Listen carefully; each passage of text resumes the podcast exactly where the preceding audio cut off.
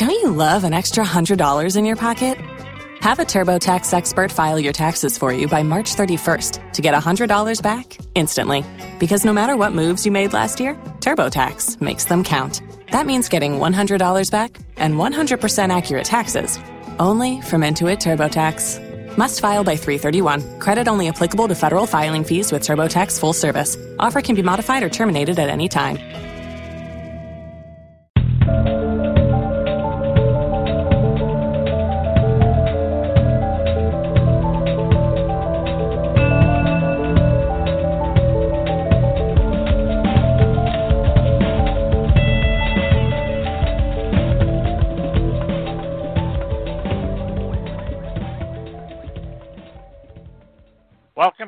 Welcome to the Crime Wire podcast on the Inside Lens Network, with programming dedicated to bringing attention to unsolved homicides, suspicious deaths, and other topics of interest to our audience. My name is Denny Griffin, and my co host is Delilah Jones of Imagine Publicity. Hi, Delilah. Hey, Denny. How are you doing today? I'm great, and how about you? Same. I think one before we get into this particular episode, I just want to explain to listeners out there that the Inside Lens Network. This is our 701 show. So number 701. So we've been around a long time and there's a lot of different types of shows to listen to. So, you know, if you are homebound right now like a lot of us are, take some time out of your day, go through and, and give a listen to some of the topics um, that we've presented over the years. I'm sure there's something for you out there. And I just also want to say that some of the, the podcasts that uh, the Inside Lens Network highlights are going to be criminal cases, some which are still open investigations our intent is to allow our guests to present information for consideration by listeners. Our podcast and hosts, and we don't represent our guests. Uh, we don't claim to solve cases, nor do we wish to jeopardize any open investigations. Our guests present their own information, and while we might suggest some resources and assistance, we're not liable for what they're going to do with that information. So, that being said, um, welcome to the Inside Lens Network and Crime Wire. Thanks, Dee. In the summer of 1982, then 22 year old Kathy Shaw was kidnapped and raped in North Carolina. After several days in captivity, she was able to escape. Embarrassed and ashamed, she didn't report the incident to the police. However, by June of 2007, she had come to grips with what had happened to her and was concerned that the person who kidnapped and assaulted her may have attacked other girls as well. Other girls who may not have been as fortunate as she had been. Other girls that may be listed as missing. Kathy went to the Rockingham County, North Carolina Sheriff's Office and filed a report with them.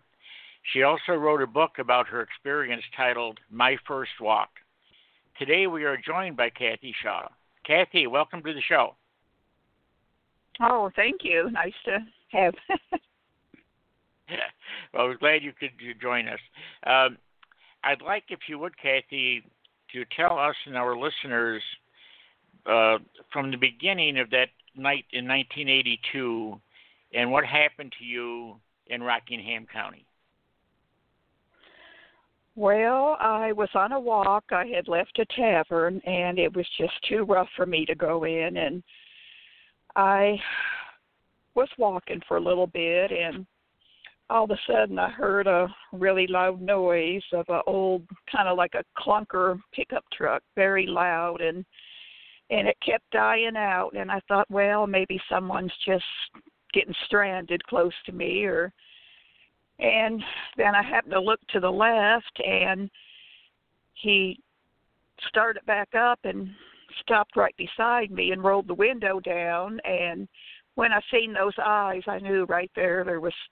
I just feared trouble coming. He was very uh criminal looking, very drunk and and just very mean looking and like he's been out all night and shabby hair and and he rolled the window down and asked if I wanted to ride and I said no I'm walking and I wasn't walking I was running when I seen that face and I just felt some fear and so I started to run and I before I knew it, he had me by the hair and I was drug at knife point into the pickup truck and he held my mouth with his hand and locked the door on the right, which I don't think it had remote locks, and pulled me over close to him. And that's when he pulled a knife out and told me I better not talk or scream, and uh,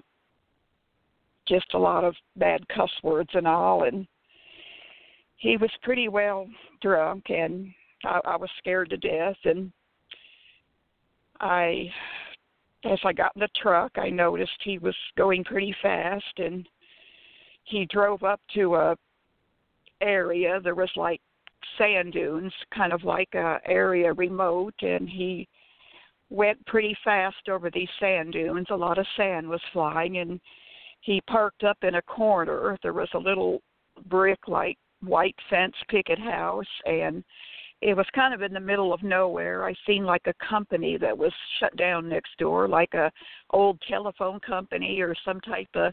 It had long like towers, a long field with just grassy hay looking, and and I noticed there was a couple of kids in the front yard. They were eating popsicles and little blonde-headed boys, maybe two and four years of age. And I actually kind of, you know, knew kind of swayed them towards me, but I knew, well, what can they do? And he told me if I tried to run from there, he'd blow my brains out. He had a gun as well, and and there was actually really no place to run. And before I knew it, he come out the door. He had a little sandy white bag with some yellow twisted rope with an anchor in it, and he took off again, and the same thing. The sand was flying. He went over the humps, and I'll never forget the turn signals. I paid attention, and it was actually the right turn signal that come on again, and he started driving very fast, and before I knew it, he had another right turn signal, and went way down in there. This time it wasn't just little rocky humps, it was a rock quarry. And um it was pretty deep down in there. It, it was like in the middle of nowhere. And once he got to the bottom, it was like he knew where to park under this overlook of a rock and he went right smoothly down in the center and stopped. Pulled the gun to my head and told me he counted to three and said I had to count to three to pretty much take your GD and that's in close office how we used it and and then everything pretty well was just awful from there. A lot of bad things went on and you can figure that out that it was really bad and I noticed he was banging on the steering wheel, cussing the whole time, and like he was so angry with somebody and kept using that GD, BITCH, and and I was very nervous after that. I I was extremely nervous because he just was screaming so loud. It was like someone that was really angry with someone or just got into it with maybe a some woman or and I I was there 3 days and 3 nights and listening to that. And and of course the other awful thing that he did to me and you can figure that one out but I was watching that 3 days and 3 nights and I kind of got really to the point where I just froze up and I felt I couldn't feel anything. I was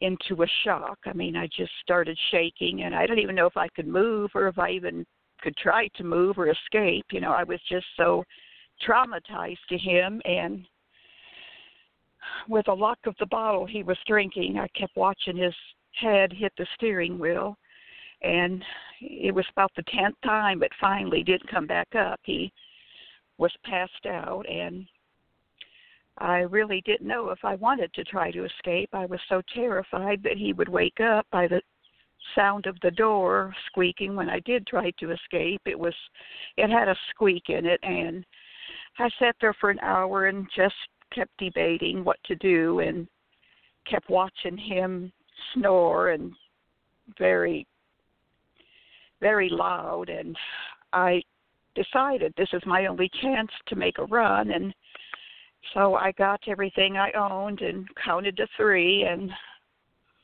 I just tore off as fast as I could and I really didn't know which way to go the left, the right, the back, or the side. There was just no place to get out of there. There was no opening. There was nothing. And I just immediately ran to the top and I just didn't stop until I seen an open, kind of like I heard an open highway, a road, and a two way is what I seen. And I just ran and ran and ran till I just totally almost was passed out. And and I finally seen a SUV coming with a couple and I threw my hands up and just started screaming. And praise the Lord they stopped and I got in. And at the same time I seen him coming up from the rock quarry and he hollered at me, Watch out for the GD MF and snakes and turned off to the right and went real fast and that was all I've ever seen of him again and I was just screaming at him. I used every word in the book and that's not me. I was really upset but and the couple wanted to take me to the police or to you know the hospital and I said no I'm fine I'll be okay and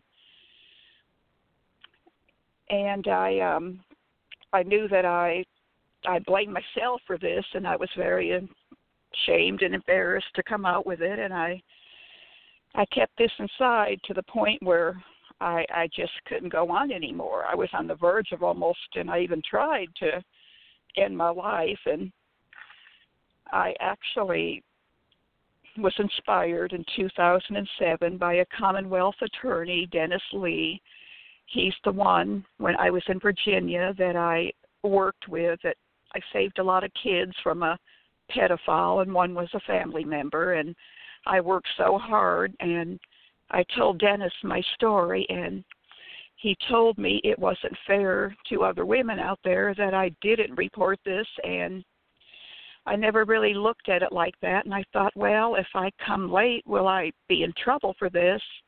Of course not you know i i blame myself and to this day you know i thought that i should have got out there and walked but i walked for a good cause and a good reason and um i did come forward uh with uh, Rockingham County and they pretty much looked at me like I was kind of crazy or something and they did of course my lie detectives and asked me some questions if I had uh, see-through clothes on and provoked it in any way, which I thought that was just a normal question, but no, that's not. Um, that is not should have been said. Not in. It just made me feel like it was my fault, and you know, and I didn't dress in any see-through clothes. Um, I wasn't that type of a girl. I was a very well-dressed, you know, very neat-looking lady. I just didn't dress with anything that would even provoke anything. And even if I were to have a swimsuit, it's no reason to somebody to to, to do that to somebody.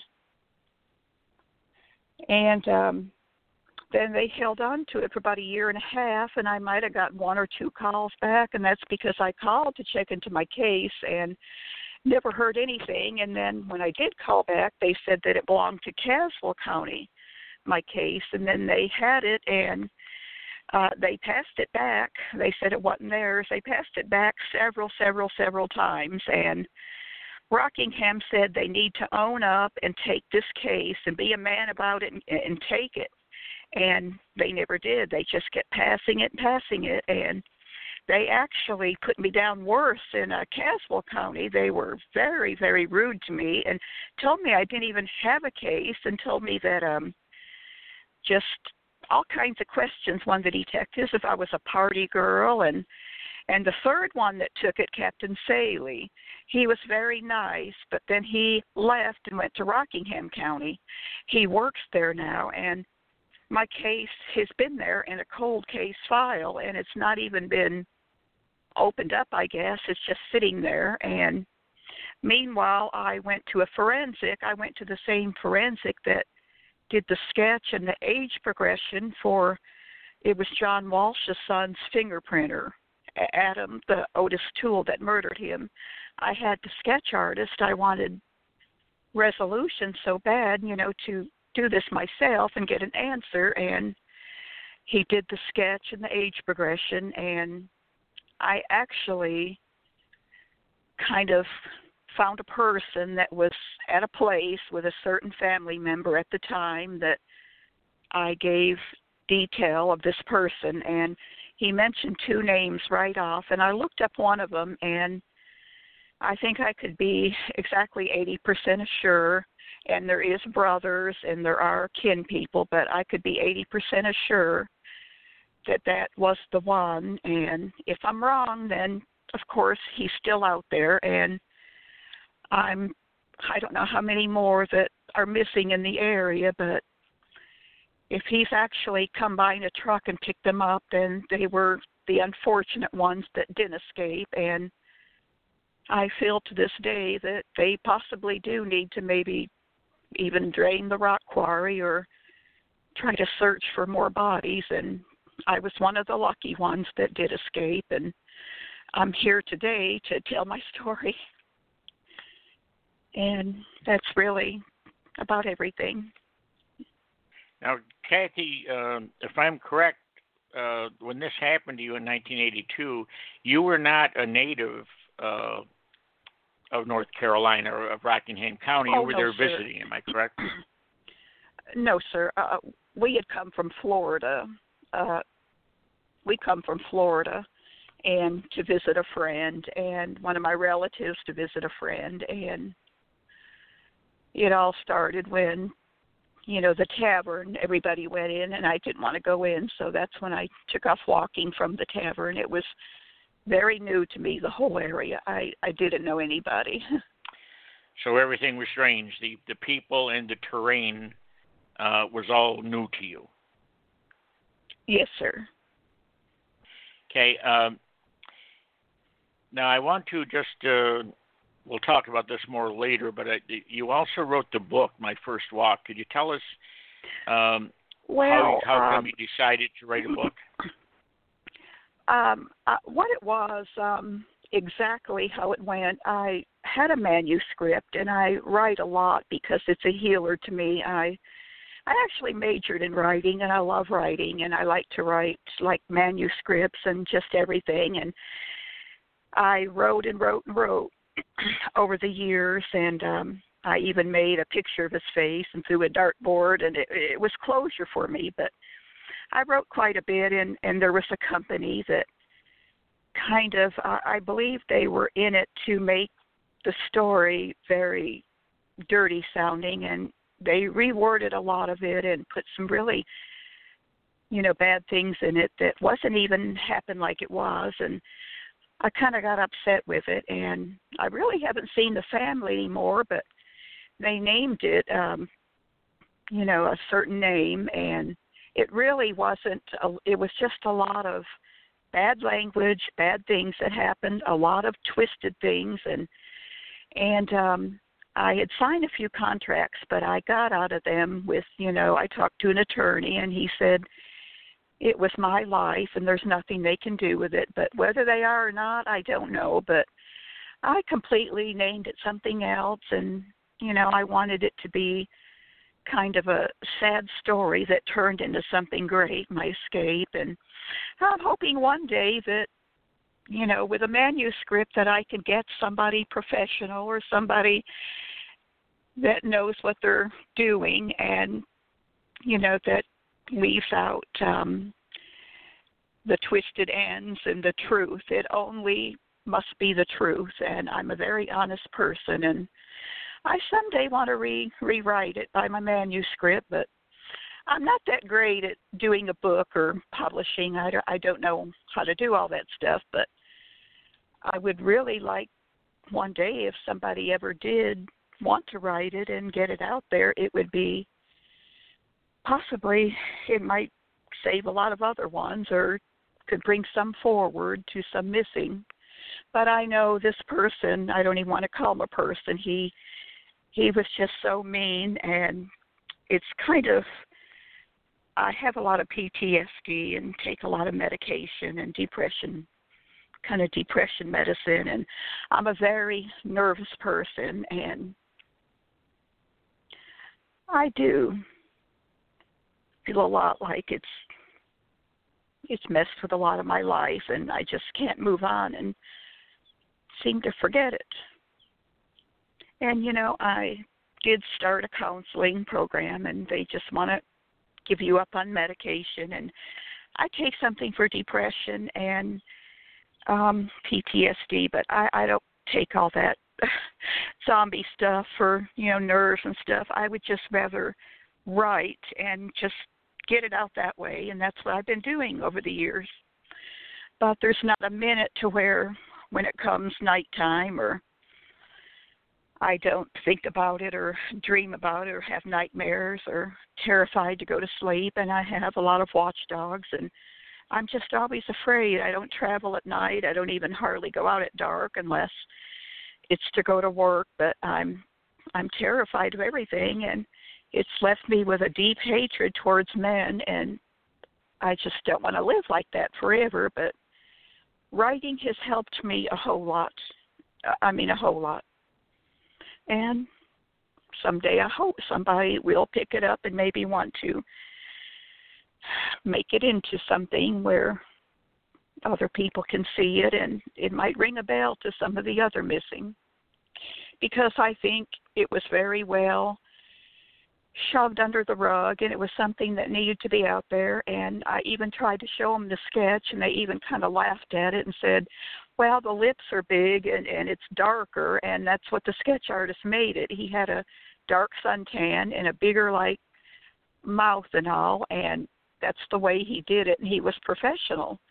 He was the one that brought John Walsh's son to justice that fingerprinted him and he knew what he was doing and I really think they they were jealous of the comparison that he, that I did and all the work I did and I really think that's what it was. But I did work hard on this and I came a long ways.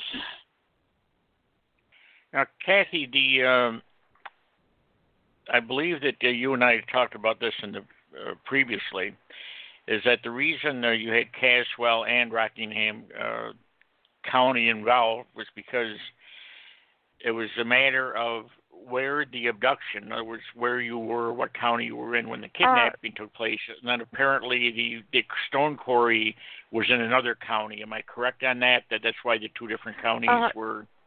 Yes, um, sir. I, I believe it was a jurisdiction issue, but they had a meeting and it was involved with quite a bit of some of the higher ups in the state. But they had a meeting that indefinitely indefinitely belonged to Caswell County. It was their case and their jurisdiction, but they kept refusing it and they passed it again. But it's now sitting in Rockingham County and it's just useless. It's just lying in a cold case file, and that's about it. now, since you filed your report back in, in 2007, uh, what has anyone, either Caswell, obviously, has done nothing, or Rockingham done in the way of actual investigation? Have they interviewed people? Have they gone to the stone quarry? Have they done any search well, of the stone uh, quarry?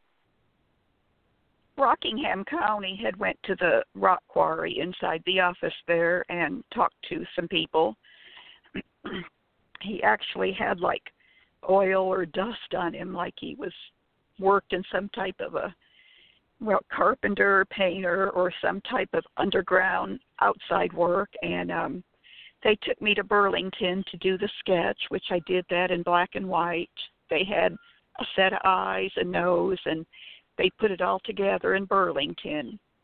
And that's really uh he took me to the rock quarry and yeah it was i got a lot out of me at the rock quarry because i I was he left me alone for a little while and I just had words with the quarry and was just grateful and I was actually very grateful I got out and kind of screaming at it at the same time, but I got a lot of closure there and I just know today I'm I'm a very lucky girl to actually be here and I pray every day to this day that I did to the bottle that he was drinking on that I did get to escape and I'm just very lucky.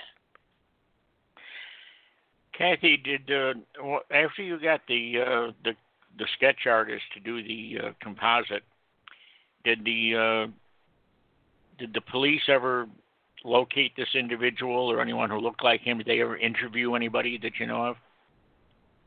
No, I had mentioned a name that that I was um 80% sure, and because boy, it looked like the age progression, and it it I even heard the voice because I found the name, I heard the voice, and seen the younger version, and it was just absolutely unbelievable. It was so much alike. It was I could be 80% sure, and I told him, and they brought him in the office and said that he he worked at a business and they showed a picture of me and he said I've never seen her before and that was it. And I thought well you should have called me in to do a lineup or something you know. I I wanted to I, I could have right then and there you know and they they just seemed to show a picture of me and that was it.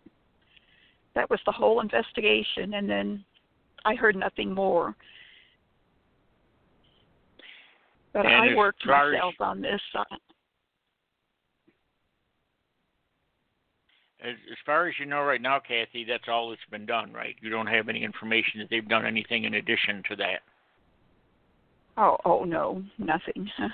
It's actually, um, I believe, yeah, Rockingham County has it, and it's in a file there because she said it was in a cold case file just sitting. And I do know the last uh, detective that was working on it, Captain Saley, he now works for Rockingham County, so I don't know in Caswell County anybody that would even be working on it now or have it because he's left there and he's joined to Rockingham County. So, and I did speak to him not too long ago and I asked him where my case was and he believed it was in Rockingham County still where they passed it, you know, back and forth and then they they did find it cuz they sent me records.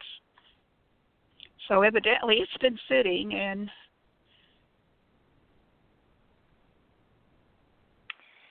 How uh, how frustrated are you about the apparent lack of investigation?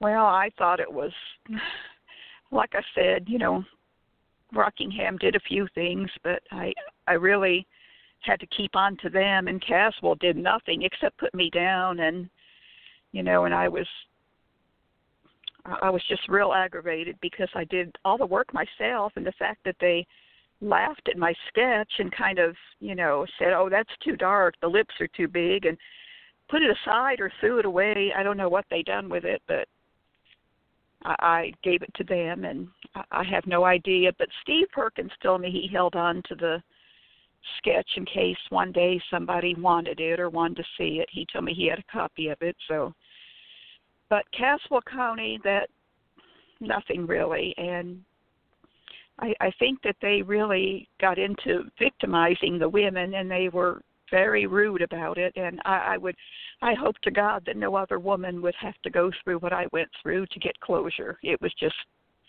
terrible.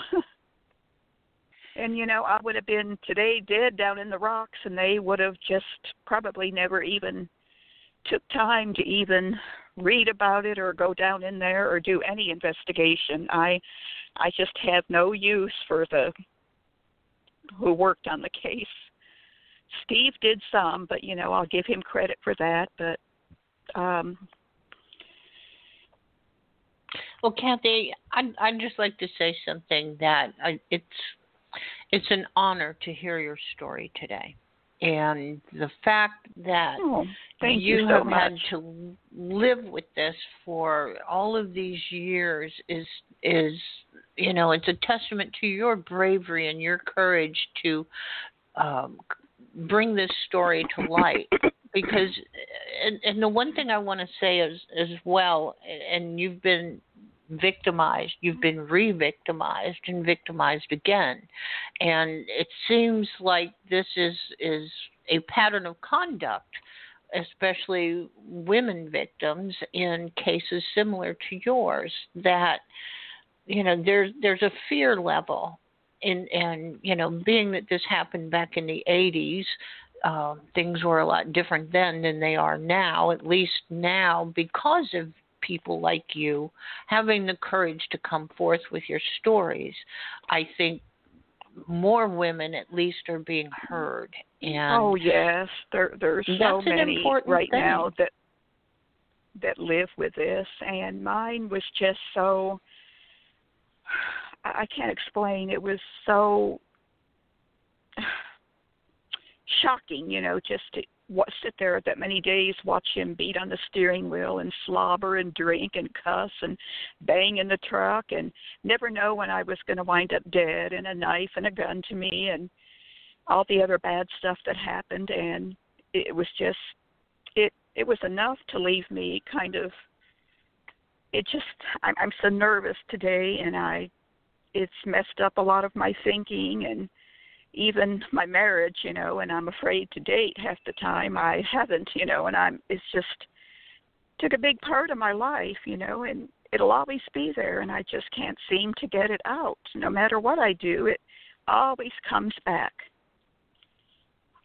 Well, I truly hope that that one day you realize what an important part in, in women's history you've made. It might seem like just a, a dot of sand, but if everyone, I, I mean, we look at the Me Too movement if, over the past few years, and I think that's been it's been encouraging in the sense that more women who have lived with fear. I mean, it's fear and it's a traumatizing fear that doesn't just go away with a couple counseling sessions and, and a prescription. It doesn't go away. It affects every no, no. part of your life as as far as and and you again you can testify to that point.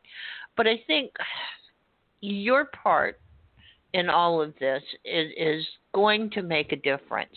I really truly believe that that you know you may not be a well-known celebrity who has come out you know with with tales of their sexual assaults but you to me you are the everyday woman you are the the woman that we can identify with that we can say you know she survived this and um well, I have a very good friend. I may want to put you in touch with, and she may be able to, you know, to encourage you even more. So after after we we finish this, I'll get back in touch with you and and make an introduction.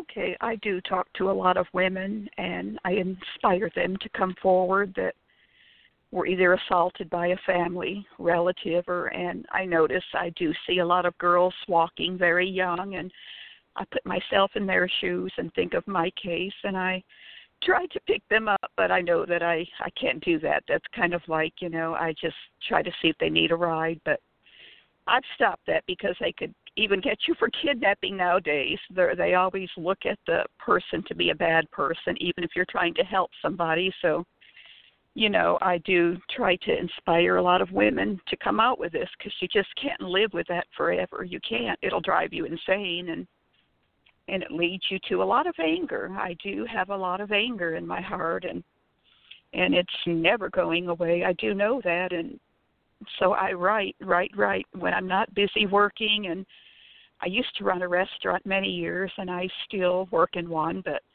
I just work and work and work, and it keeps my mind off of things. And I write when I get in, and but I guess just going back to it today has made me a little nervous. But it's it got it's got a lot out too, though. I love to get that out and know somebody is listening, and I feel like somebody is believing me. They're listening. They're here for me, and they know what has happened, and I feel a sense of closure and with a bureau, forget it. You know, I even went through the FBI, SBI, and they pretty much, you know, oh, we don't fool with these kind of cases, and I got nowhere in North Carolina.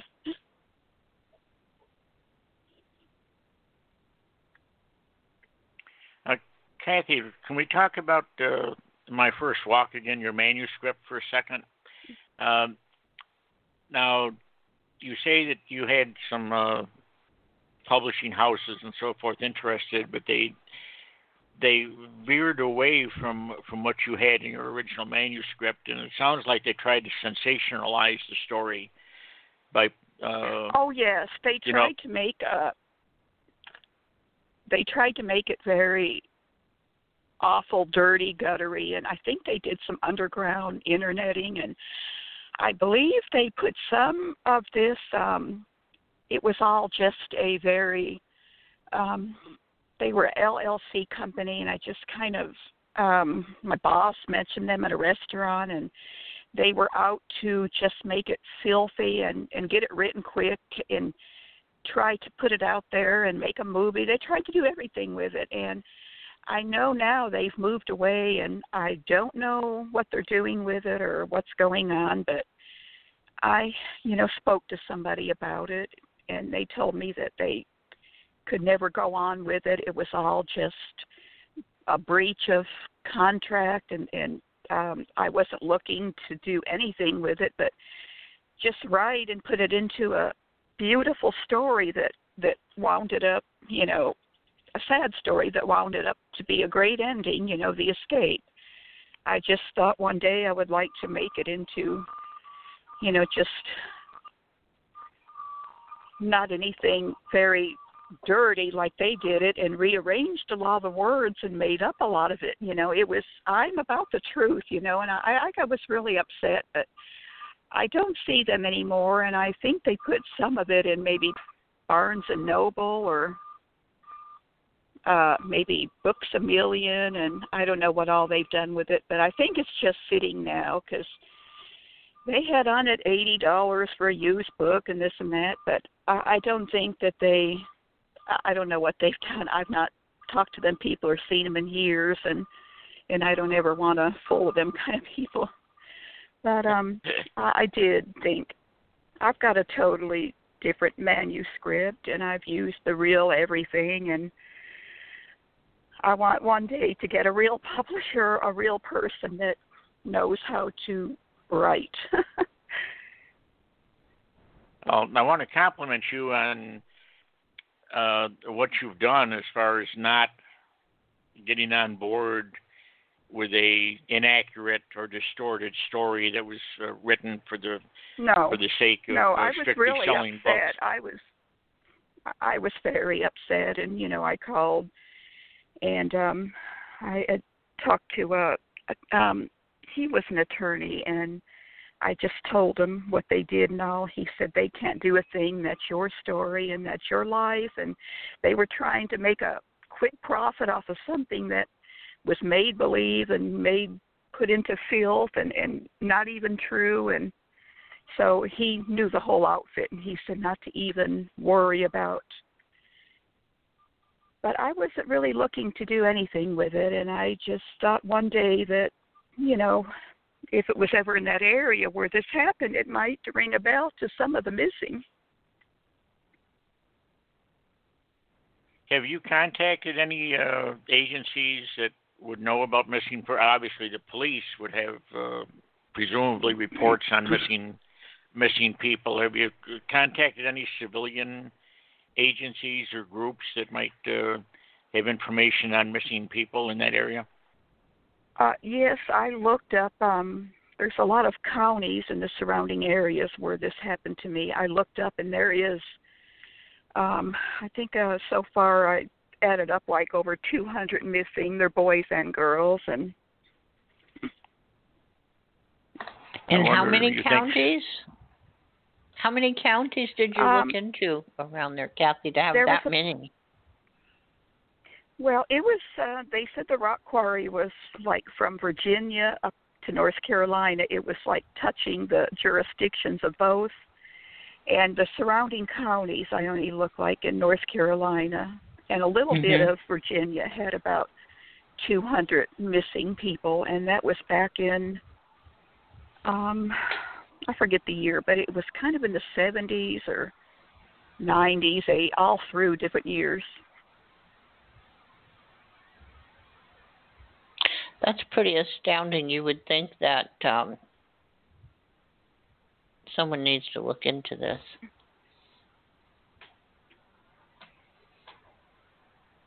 Yeah, I mean, I, uh, it should be public record. It should be, you know, most most either county departments or sheriff's departments, county police, whatever, you know, jurisdictions. They usually will have a list of of missing persons, no matter how old they are.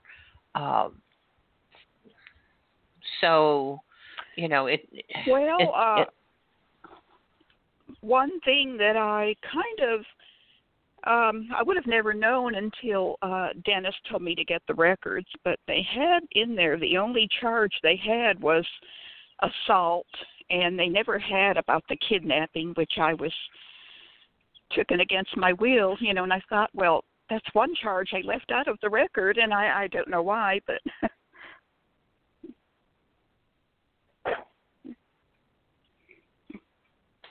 Yeah, I think there's a lot of very concerning issues with these counties um, that you're having to deal with. If there's, you know, with the, obviously, I, I doubt that your case is the first case nor the last case of something similar to what happened to you no, in that um, area. And there's no way of knowing what kind of resolution anyone's gotten over the years. And then the, you know, you layer that on on top of the fact that there's 200 missing people that are not accounted for over the years, that's another thing that is very concerning. So, what what's the holdup here?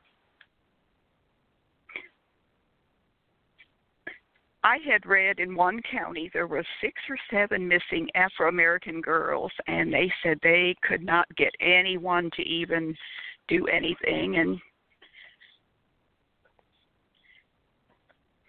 that's when I thought, well, it's not just me, you know, there's and I've seen a lot of complaints on but that's in North Carolina and there's a crazy rule there. I talked to the advocate attorney, um uh, Joe when he was in advocate attorney of sexual assault coalition and he said that's the only state where if something happens to a woman, say she's you know in a relationship and something happens and it gets violent, it's the only state where she's not allowed to report it as you know like to be wrong. It's the only state where it's not considered a rape or violence.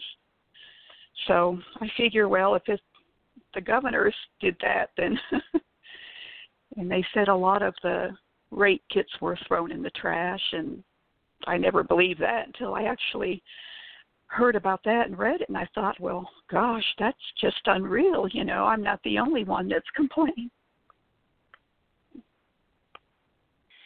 That that number of missing persons is really scary. I mean, you know, some of them obviously could have been runaways or or what have you, but uh, when you're talking a couple hundred people, you got to believe that some of them were were not simple runaways that uh, you know that maybe disappeared against their will, and uh, you know who knows what happened to them. Do you, do you find that figure upsetting, uh, Dee?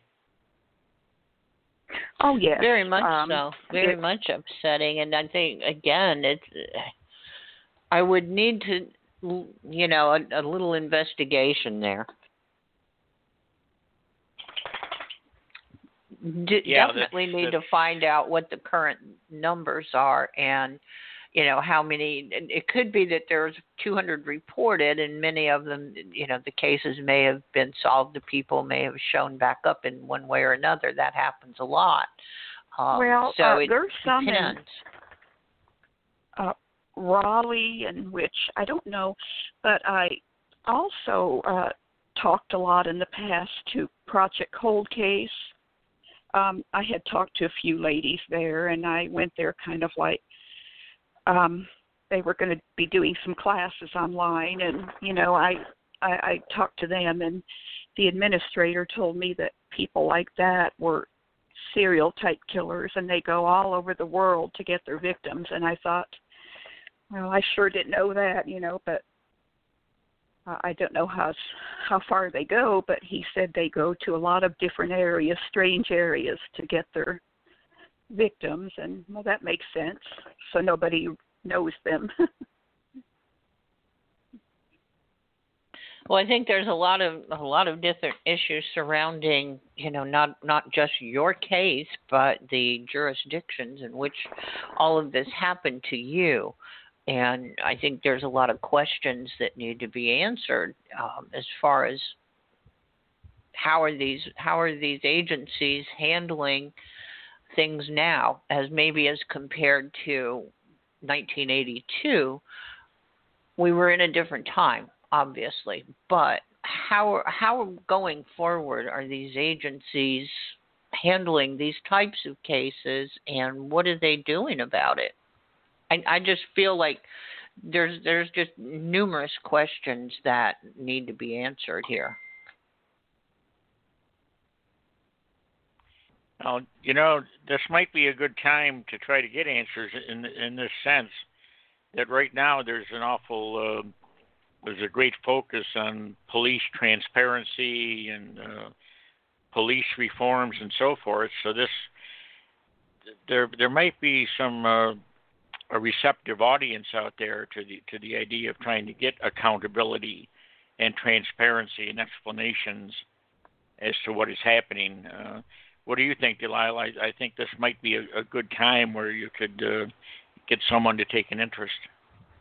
Exactly, exactly. I mean, you know, with the situation our country is in right now, it's I I, I don't know. I don't know. I've seen some police agencies, or, or you know, and, and again, I'm just going by what I either see online or on the news. I don't know how true any of that is, but you know, some agencies are are going overboard to be more what do you want to call it politically correct in, in their policing but then again there's a lot of them gone the opposite way so I think we're in a time of we're at a crossroads. We're absolutely at a crossroads where policing is concerned, and I think it's going to take a while to see how this all shakes. Yeah, I have a lot of respect for law enforcement, and you know, I I always have, but as far as this case, I kind of lost a lot, but they're not all like that though. There's some very good ones out there.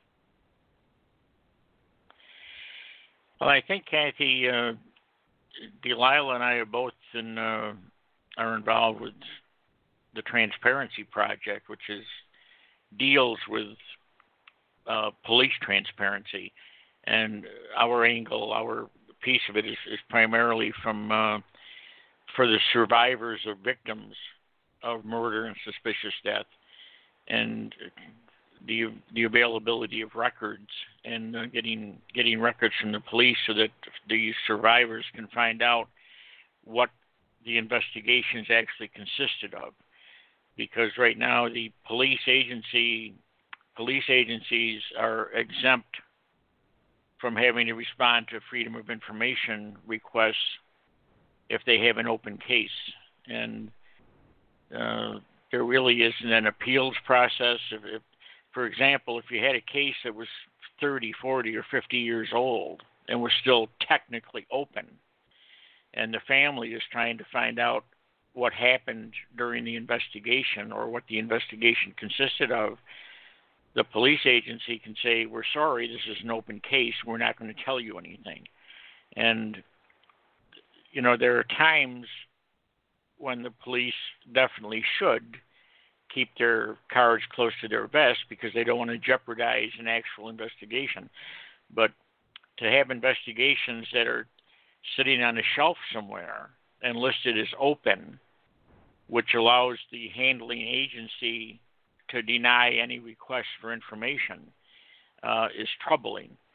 Uh, especially when there's no appeals process and there's nowhere for the for the uh, survivor of the victim to go to appeal the denial. And like I say, when you have cases that have not been actually worked on, they're sitting on a shelf somewhere, and they've been there for years or decades.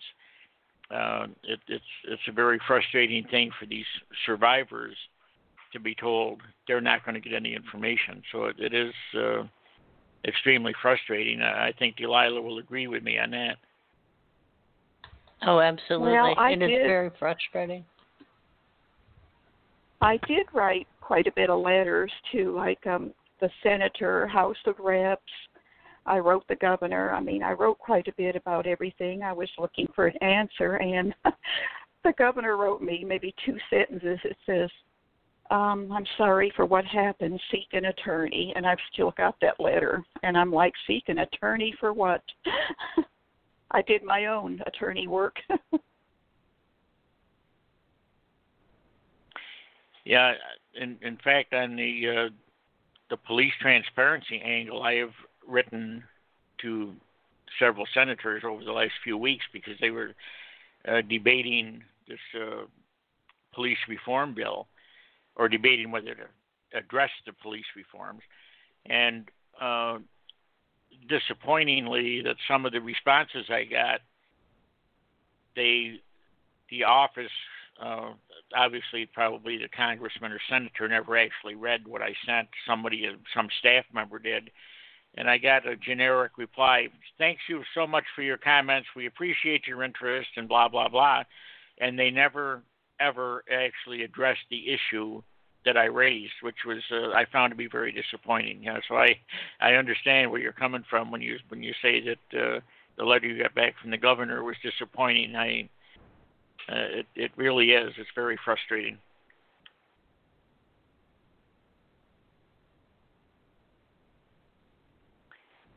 And I'm not sure what to do about it. It's uh, you know you you keep hitting you keep hitting brick walls.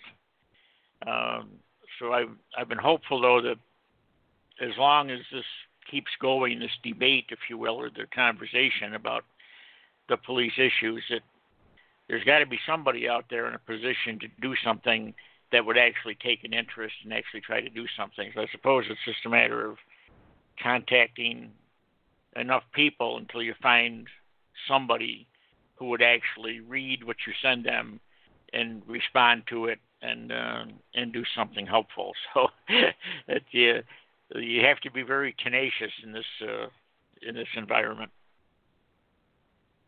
That's what true. are your thoughts on that? yeah, yeah. Um, it's unfortunate, but that's the nature of the thing. And uh, I want to get back again because we're we're starting to get short on time here, Kathy. But to your manuscript, um, you know, you have a, a certainly a story that that needs to be told, and you say you've rewritten the manuscript and have it the way you want it primarily. In other words, the, the story that it tells is the story that you want oh, told, yes. the story you're comfortable with. It has to be a hundred percent the truth, and no ads or ends or any filthiness that don't even add up to the. I mean, it was all twisted, and it was just. It made me almost sick. It was all so bad and I got really upset but I want it just the way it happened and the exact words and not sugar coated to be something filthy and I think they tried that just to do something ugly with it and I know what I believe they were trying. are are you Kathy, are you actually um reaching out or trying to reach out to potential you know writers that would work with you or are you kind of sitting back waiting for somebody to contact you or uh, oh, what, no, what are you sir. doing in I regard just, to that? I've just been on my own writing and you know I like to redo the manuscripts. I like to write manuscripts all the time and just about everything, but I've wrote maybe about 10 in a row about my story and I write about a lot of things. I really love to write, but I don't know anything about putting together anything. I wasn't very smart in high school, but I sure was in English and writing. I sure can write, and I passed the English you, like you wouldn't believe. do you do you do you belong to any writers groups? There there a lot of them. You have you know local writers groups where you can physically go to meetings, and others are online, and you can join online writers groups. And there um, are a lot of good authors out there that will uh, you know can help you along that that have knowledge about uh, are experienced in the publishing business or dealing with publishers and so on. So a writers groups can be a great thing for you if it's anything you're interested in. But you you can find online, you can research and see if there's a writers group, a physical group in your area, um, and if not, you can find online groups that uh, that can be very beneficial to you as far as uh, getting your manuscript out there. Well, I'm kind of computer illiterate too. I'm lucky to even get on in text, and I'm not very smart at that kind of stuff. I'm I, I was never smart at like the business world, but common sense and as far as English and writing, now that's one thing I can do, but the rest of the world, forget it. Not very bright at that stuff. A lot of times I've tried to download an app now for a week, so I I've never had a chance to learn it. I'm always a busy girl, you know. I've I've worked since I was 15 and never stopped and 12, 15 hour shifts, so I work a lot. I always tell people I'm very low tech too. I can I can function somewhat on the computer, but I certainly would not consider myself a whiz on it. I've got to tell you that. Uh, okay, listen, we're we're running out of time here, Kathy. I before we close out, I'd like you to tell people how they can reach you. Do you have a Facebook account or a website or anything people could uh, contact you at or with if they have any suggestions or maybe want to talk with you?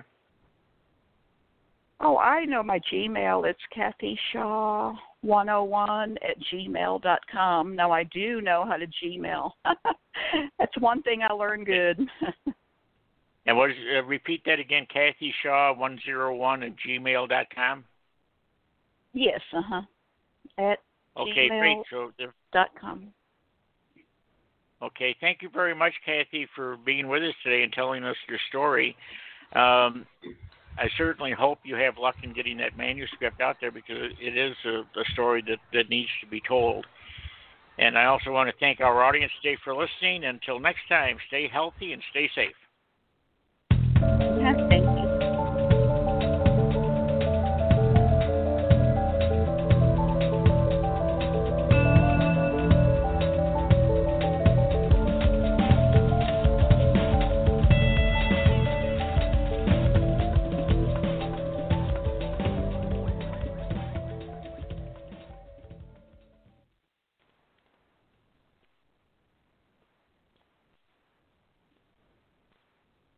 If you only have a 401k, you're not getting the most for retirement. Wait, what? Add a Robinhood IRA on top, then they'll boost it by 3%. You can do that? And if you transfer in any retirement account, you get 3% on top of that. Is there a limit to the match? No limit. Robinhood Gold gets you the biggest contribution match of any IRA on the market. Sign up for Robinhood Gold at Robinhood.com slash boost by April 30th. Subscription fees apply. Investing involves risk. 3% match requires gold for one year from first match. Must keep IRA for five years. Match on transfers subject to additional terms and conditions. Robinhood Financial LLC member SIPC.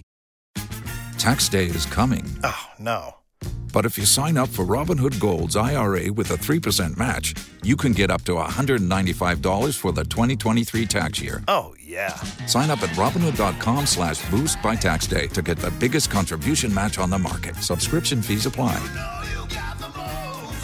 Investing involves risk. 3% match requires gold for one year from first match. Must keep IRA for five years. Robinhood Financial LLC member SIPC.